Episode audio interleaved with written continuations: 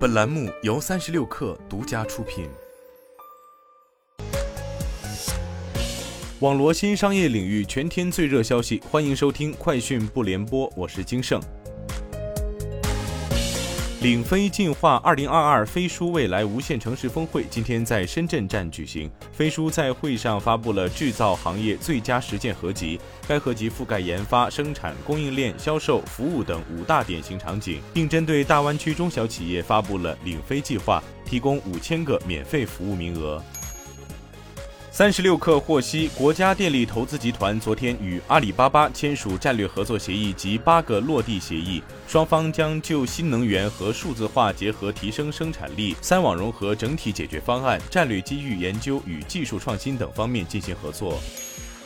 记者从美团处获悉，平台数据显示，六月份平台上平价雪糕订单量突破百万单，雪糕批发的相关搜索量同比去年上涨百分之三百二十三。北京、上海、长春、重庆、成都五地是雪糕外卖批发大户，销量最高。其中五毛钱一袋的雪莲，七月以来在外卖平台销量暴涨百分之一百九十九。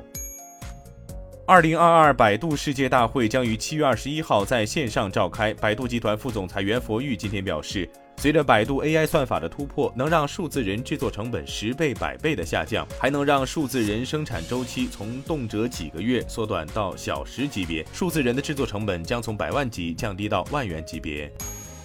B 站首发周杰伦新歌 MV《最伟大的作品》，宣布与杰威尔音乐达成版权合作，与专辑同名的新歌首发亮相。未来更多新专辑内歌曲 MV 将于 B 站发布，同时 B 站还即将上线 Hi-Res 无损音质功能。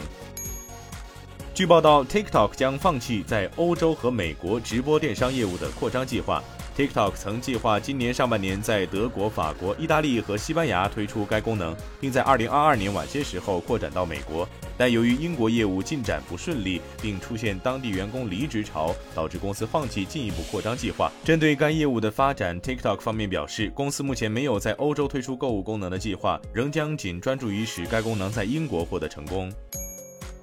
当地时间周二，Twitter 首次在法庭上对印度政府要求屏蔽平台内容和账号的指令作出挑战。Twitter 表示，一些指令的要求是过度的，也超出了相关官员的法律权限。两名知情人士表示，在 Twitter 决定挑战印度政府的指令之前，印度政府官员曾威胁对 Twitter 驻新德里的合规官提起刑事诉讼。